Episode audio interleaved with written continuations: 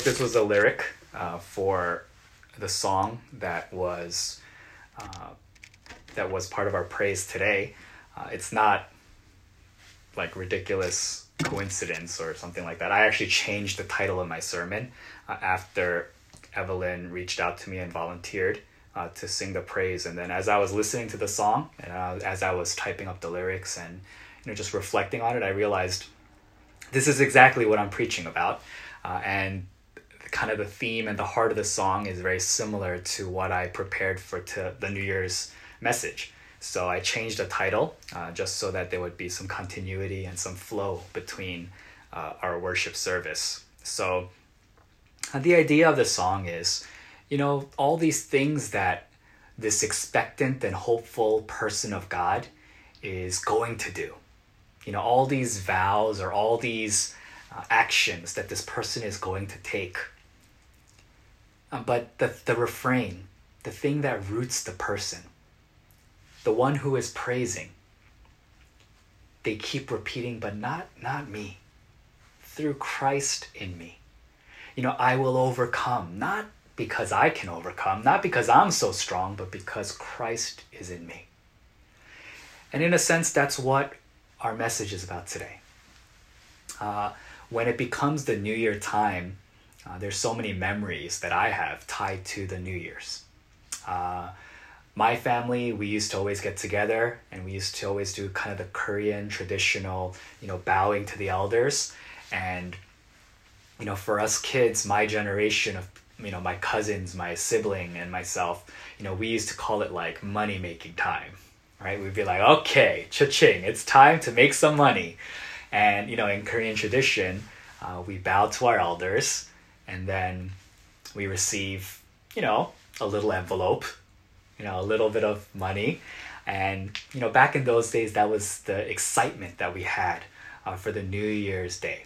We were like, wow, you know, we're going to be about eighty to one hundred dollars richer uh, after we do some bowing. You know, this is not a bad uh, hourly rate. You know, we don't even have to do it for that long. And we come out with so much money. And of course, for us, it was a lot of money. And it just started the year off right. It had us excited, it had us, you know, happy, and, you know, we were, we had all these things that we could buy and all these possibilities and opportunities to spend that money as we thought about the new year. It becomes a happy time. It becomes a special time. You know, we're, we're surrounded by our loved ones. Uh, we usually eat a traditional meal. Um, you know, we eat rice cake soup, I guess is the best translation for it. And we spend time together uh, sharing New Year's resolutions. Uh, you know, as we kind of close the book on a year that's passed, and we look forward to a clean slate, as we look forward to a fresh start, as we look forward to all the things that are up, up ahead of us. And it you can't help but feel excited about that. You can't help but feel like a newness, a crispness to that, that really kind of re-energizes you. I don't know if you will agree with me, but as the end of the year comes, you know, for me particularly in ministry, and, you know, for some reason, you just feel like you're fading at the end. It's like the last few meters or last few miles of a race. You're you're tired and you're weary and you're waiting for that finish line, and you're just going, oh, just let me get through the year. Let me just reach the finish line. And so in a sense, the way that I see it is the end of the year kind of represents a period of time where you're fading. And for some reason, the simple act of flipping a calendar, just being able to write a new year, right, twenty twenty-one, it makes you feel like you're reinvigorated, re-energized. It gives you a fresh outlook. And it fills you with expectation and excitement for what is to come. I hope that you feel that way. You know, we had a difficult year. And we don't want to downplay or, you know, pretend that twenty twenty was a great year for everyone. It might have been a great year for for you. There were great singular actions and singular uh, occasions that occurred. I'm sure there were great moments uh, in twenty twenty. Uh, but looking back as on the year as a whole, it was a very difficult year. And as we approach twenty twenty-one, you know, there's a lot of thought that that that's out there that's kind of like, how could it get worse? You know, if this is rock bottom, then may, you know, how could it get worse? So definitely it will be a better year. And so there are people that are thinking along those lines. There's the hope and the expectation that comes from how bad could it be? If this was the worst year that we've had, then it must be at least better. Uh, but not exactly like that for the believer. Not exactly just the turn of a calendar page for the believer. There's more to it. It's a little bit deeper. And there's a reason that we should have hope. There's a reason that we should have joy. I don't know what twenty twenty-one holds. I am not, you know, able to see into the future to tell you it's going to be a better year. I know that a lot of people will preach that this, this Sunday. It's going to be a better year. I don't know that. It might be worse. It might be a more difficult year. We don't know that. But we can still be hopeful. We can still have joy. We can still give thanks. And we can still be reinvigorated, re-energized, and we can still have a deep, deep passion for the new year without knowing what's going to come. Why? Because it's not about us. It's not about our strength. It's not about how we handle and how we deal with the circumstances around us. It is what Christ is going to do through us. It is what Christ is going to do in us. And I'm ex- I'm excited because I get to walk another year with Christ. Now, that song, it ended up being kind of perfect for the message that I was preaching today. Because the new year is full of all these resolutions and all these new hopes and all these new dreams. You know, it gives us a chance to look forward. And oftentimes we do it the wrong way. And if we do it the wrong way, then that hope, that excitement, that joy, it quickly fades. And it quickly becomes disappointment. It quickly becomes realization that we're stuck in who we are, that there is nothing new under the sun. If we think along those lines, if we try to rely on our own strength, if we say, yet not Christ, but through me, if we say that, then very quickly you will realize that nothing is new under the sun. That there is nothing that you can really do to make your circumstances better. That there is nothing that you can really do to bring you a hope that is greater than the hope that comes through Jesus Christ. No amount of effort, no amount of change, no resolution, no commitment that you make to yourself, no promise that you make to yourself, no decision that you make to live a better life can compare to the life that you live through Christ. The life that you make for yourself can never equal, can never compare, can never live up to the life that you live with the decision to live through Christ who is inside of you. The passage today, it talks about hope. It talks about faith. There's a level of excitement. As, as I read it, there's a level of excitement in being able to call Jesus our high priest. This is an, a, a very interesting analogy that the author of Hebrews is making. And I wanted us to kind of have a deeper understanding of it uh, so that we can understand why we can be so excited, why we can be uh, hopeful, why we can be joyful this year. You see, times were not great for the Christians uh, in the period of time where they're thinking about all these things and they're processing all the things that happened after the life of Jesus Christ. The book of Hebrews, obviously, uh, written after Uh, Jesus had lived and walked on the earth. And it was written to a community of believers uh, who had Jewish background. Uh, and it wasn't written during the time of Jesus, but as they reflect on Jesus. Uh, but from our best guesses, we know that uh, the church was not, it was not a smooth ride for the church. That probably during those times and during those days, they found it very difficult to operate as the body of Christ. Uh, mainly because of some of the rules and the regulations that the Roman government had set upon them, uh, that they were not allowed to worship as a new religion, uh, that they were not allowed to freely uh, express their faith and their belief in Christ. Uh, and they were persecuted because they uh, branched away from Judaism, and the more they did so, the more they did, uh, the more persecuted they were. And so people were losing their lives. Uh, there were difficult circumstances all around them. They weren't able to meet in large congregations. Uh, this is the climate of the early church. This is the climate of the, and particularly the Jewish Christian community. They were ostracized. They were cast out by their community of, that was, you know, formerly a Judaic community. And so the book of Hebrews, written to this community, it finds them not at great times. It finds them in difficult circumstances. Uh, and this is the encouragement that is given to them. This is the word of hope that is given to them by the author of, of the book of Hebrews. And he reminds them of something very important. He says, Jesus is our high priest. That probably doesn't mean too much to us, because we did, we're not, we're like, what is a high priest? Who is a high priest? Is Pastor Edwin the high priest? I don't know. What is a high priest? But the high priest was so important back in their day, in the Old Testament time.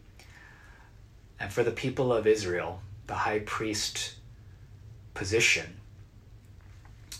was one that was revered. It was one of great importance. And it was particularly one kind of activity or one thing that the high priest did that was so very important for the people of Israel. You see, on the Day of Atonement, on Yom Kippur, the high priest, and the high priest alone, was allowed to enter into the Holy of Holies and was able to give up a sacrifice. And that sacrifice was not just for himself, because it was, it was for the atonement of his own sins, but it was an atonement for also the priests. He was offering up a sacrifice so that the priests, you know, would be considered clean.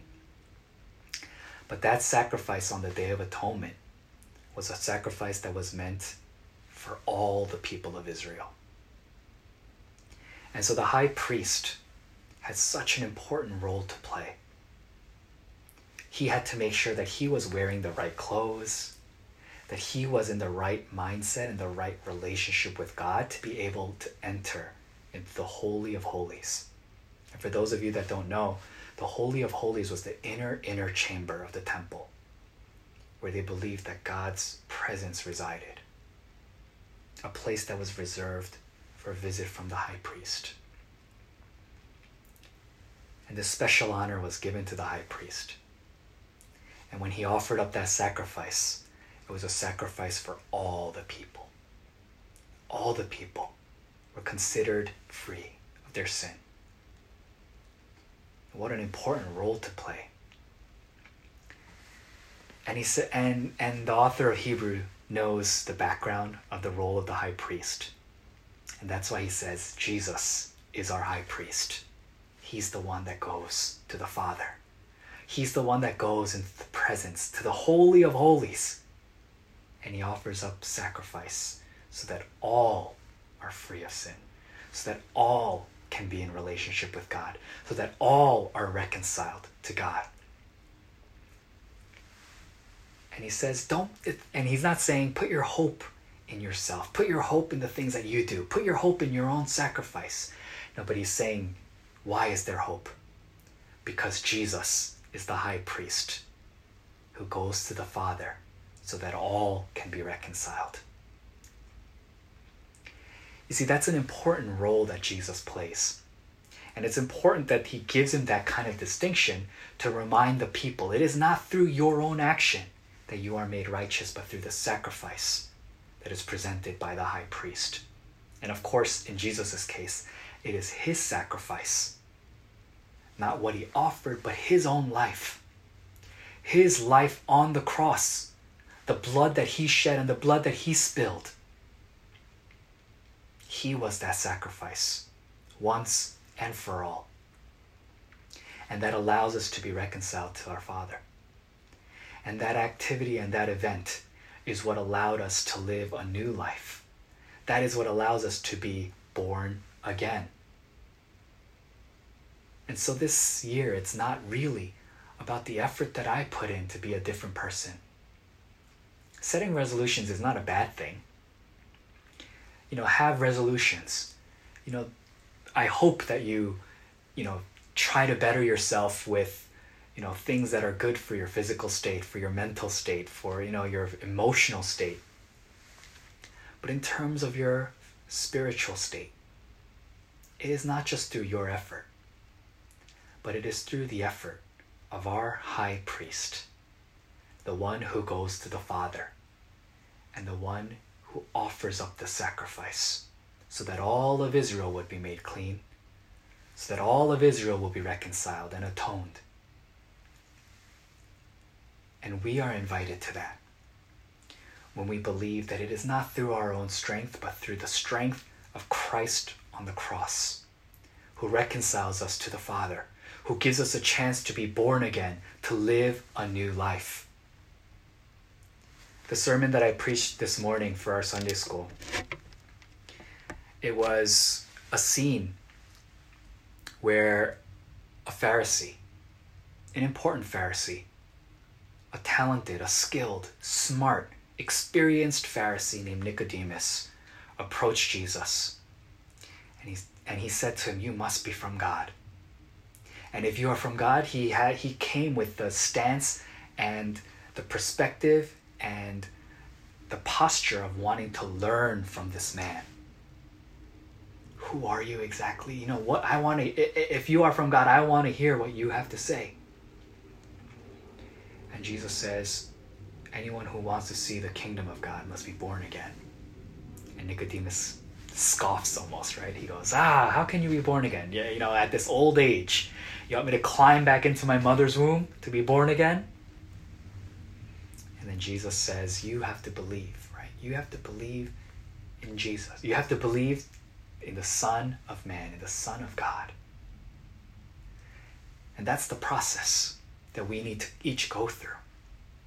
It has nothing to do with the effort that we put in. It doesn't have to do with learning the laws and doing the laws and trying to live a righteous life on our own. That's what Nicodemus would have known. That's what Nicodemus, that's his history. That's his past. And Jesus says, no, not the way of the Pharisee, not the way of the law, not all the things that you've grown accustomed to, but to believe in the Son of God, to put your faith, to put your trust in the Son of God. That's spiritual rebirth. That's to be born of the Spirit. That's, that's what it means to be reborn. And for each and every one of us, maybe it's time for us to start considering that one more time.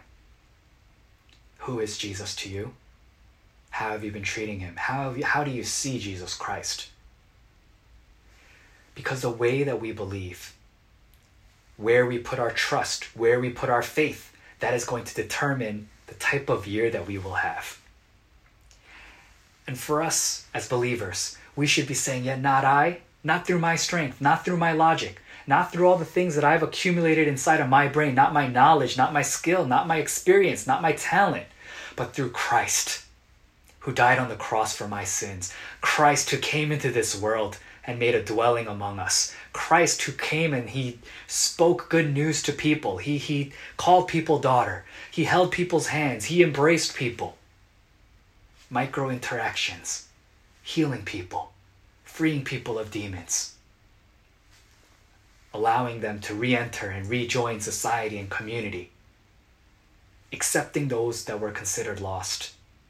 Spending time at the houses of sinners, eating with prostitutes and tax collectors, all the things that Jesus did. That's what I want to put my trust in this year. That's where I want to put my faith. If I need to, you know, make a wager on this year, and I need to decide where I put my life, where I put my time, where I put my resources, where I put my hope, where I see my source of joy coming from. And I need to make one wager.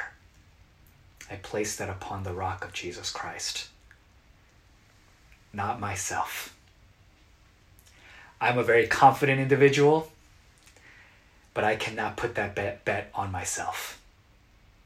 I will not place it on my own strength.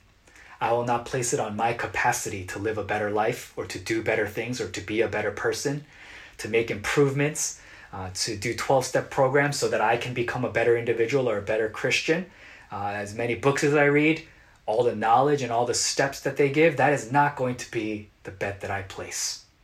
I'm going to wager that upon Jesus Christ. I'm going to say, Jesus Christ, if I put that in you, if I focus my attention on my relationship with you, if I focus my time in getting to know you more and to becoming more intimate with you, if my prayer life is going to be real and genuine, and I'm going to include you in my life, if I look to you to be my source of joy, if I look to my relationship with you as the most important thing, as the number one priority in my life, then I know it's going to be a good year. Because it's not upon myself. It's not upon others. It's not upon my circumstance and my environment. It's not dependent upon our Congress and our Senate to pass a stimulus check, to pass a stimulus for the economy. It doesn't have to do with how much I have in my bank account or how strong America is or how much influence we have as a country. I think solely upon my Jesus Christ, who came into this world to understand me, to know me, to put himself in my shoes. I put my trust, my confidence, my hope, and my joy upon this high priest who walks into the Holy of Holies to present sacrifice so that all will be reconciled to God. And not just once a year on the Day of Atonement, but once and for all. If you can walk like that, if you can place that wager, then this is going to be a good year. And a lot of pastors want to give tips. They want to give advice. They want to help people live a better life. So they, you know, they start the new year off with all these things that you can do to better yourself and to change yourself and to, you know, get closer to God. And yeah, but if the premise is wrong, then no matter what action we take, it will fizzle, it will fade. First and foremost, who is our high priest? Who represents us? Who gives us hope? Who is the one that gives us confidence to be able to approach God's throne? It is Jesus Christ, who lives in me, who lives in you. It is Jesus Christ, who a few weeks ago we celebrated, came into this world, made his dwelling among us, so that he could see the hurt, so that he could feel the pain, so that he could understand the lives that we live. He knows what you're going through. He's been through it. He knows hunger. He knows thirst. He knows pain. He knows suffering. He knows loneliness. That Jesus Christ, who came to be a living sacrifice. That Jesus Christ, who came so that we would be reconciled to God. We don't have a high priest who doesn't know us, who doesn't understand us. No, we have a high priest who knows each and every one of our struggles. He knows each and every one of you. He knows the year that you went through. He knows that you're faithless. He knows that you ran and hid from him. He knows when you're pretending. He knows that you have struggles and you have scars inside of your heart. He knows that you're going through dark thoughts and depression. He knows some of the things, some of the hurt, some of the insecurity. And yet he puts himself on the line. And he re- and what we get to stand upon is mercy and grace. Strength to continue on in the new day, in the new year. And I will not do that with my own strength. I will not try to run this race based on my own lungs and my own legs, but through Jesus Christ, asking that he would sustain me, spending the time that I have in this year to try to grow my relationship with Him, to trust Him more, to rely on Him more, to include Him more and more in the decisions that I make in this life, to look to Him to be the example, to try to live my life day by day the way that Jesus Christ lived His life. If we can do those things, if we can put our trust in Jesus Christ, all of us can say together with full confidence that it will be a good year. Things might fade away. Things might be crumbling around us. But we can still stand firm to the idea that it is a good year because we are walking with Jesus Christ. And that we are going to get through this year, not through our strength, not through our experience, not because we're one year older and one we're one year wiser, but because we put our trust, we put our faith in our high priest who has access to the Father, who prays on our behalf, who reaches out a hand of grace and mercy to us each day. Each, every instance that we approach Him, He is there for us. And so Christianity is not about a set of circumstances and a set of standards and conditions that you need to meet. Christianity is based upon our Lord and Savior, Jesus Christ, who came for us, who came to us, and who came to represent us. And He is the sacrifice. He is the one that we can put our hope and our trust in. That's why I'm excited for the year, because I know Jesus already took care of it, because I know that Jesus is already walking with us, that He's never going to leave our side. And so we're not waiting and seeing. We're not going to try to make a determination about the year based on how we've done and based on our financial situation, or maybe our physical state, or maybe our relationships or emotional states, or maybe even the strength of our church or the ministries that we have. Those are, those are not the guides. Those are not the standards by which we judge our year. Do you have faith in Jesus Christ? Can you put your trust in Him? Are you willing to walk with Him? Are you willing to walk this year, not through your own strength, yet not I, but through the strength of Christ in me, with the perspective of Christ in me, with the mercy and forgiveness that Christ affords me, with all the things that Christ can do for you this year? As a pastor, I know you're going to have a good year. And I'm going to be praying for that, uh, you know, for you throughout the year. A lot of the theme, I think, for this year is, you know, just clinging to Jesus Christ. I can't promise you good times. I can't promise you bad times. I don't know what you're going to go through. But I know that Christ will cling to you. And I hope that we will each cling to Him. And I hope that that's the strength that we need to get through whatever comes our way this upcoming year. Hopefully, it's better. You know, I don't want to be pessimistic. I don't want to say like, oh, it might be a worse year. No, hopefully it's a better year. Hopefully there's more celebration. There's more joy. There's more safety. There's more security. There's more community. There's more praise. I really hope that, and I bless us with that. But no matter what we face, we will not face it alone. We will not face it with our own strength. We will face it with Christ in us, through the strength and power of Christ, came into this world and defeated the grave, who took care of the biggest problem, the problem of our sin, the sin of humanity, and has already reconciled us to God. Will you walk with Him? Will you put your strength in Him? Will you put your hope and your joy in Him? I invite you to do that today. And if you do, then it's already a good year. It's already going to be a good year. And so we are excited for all the things that are in store for us if we will walk with Jesus Christ.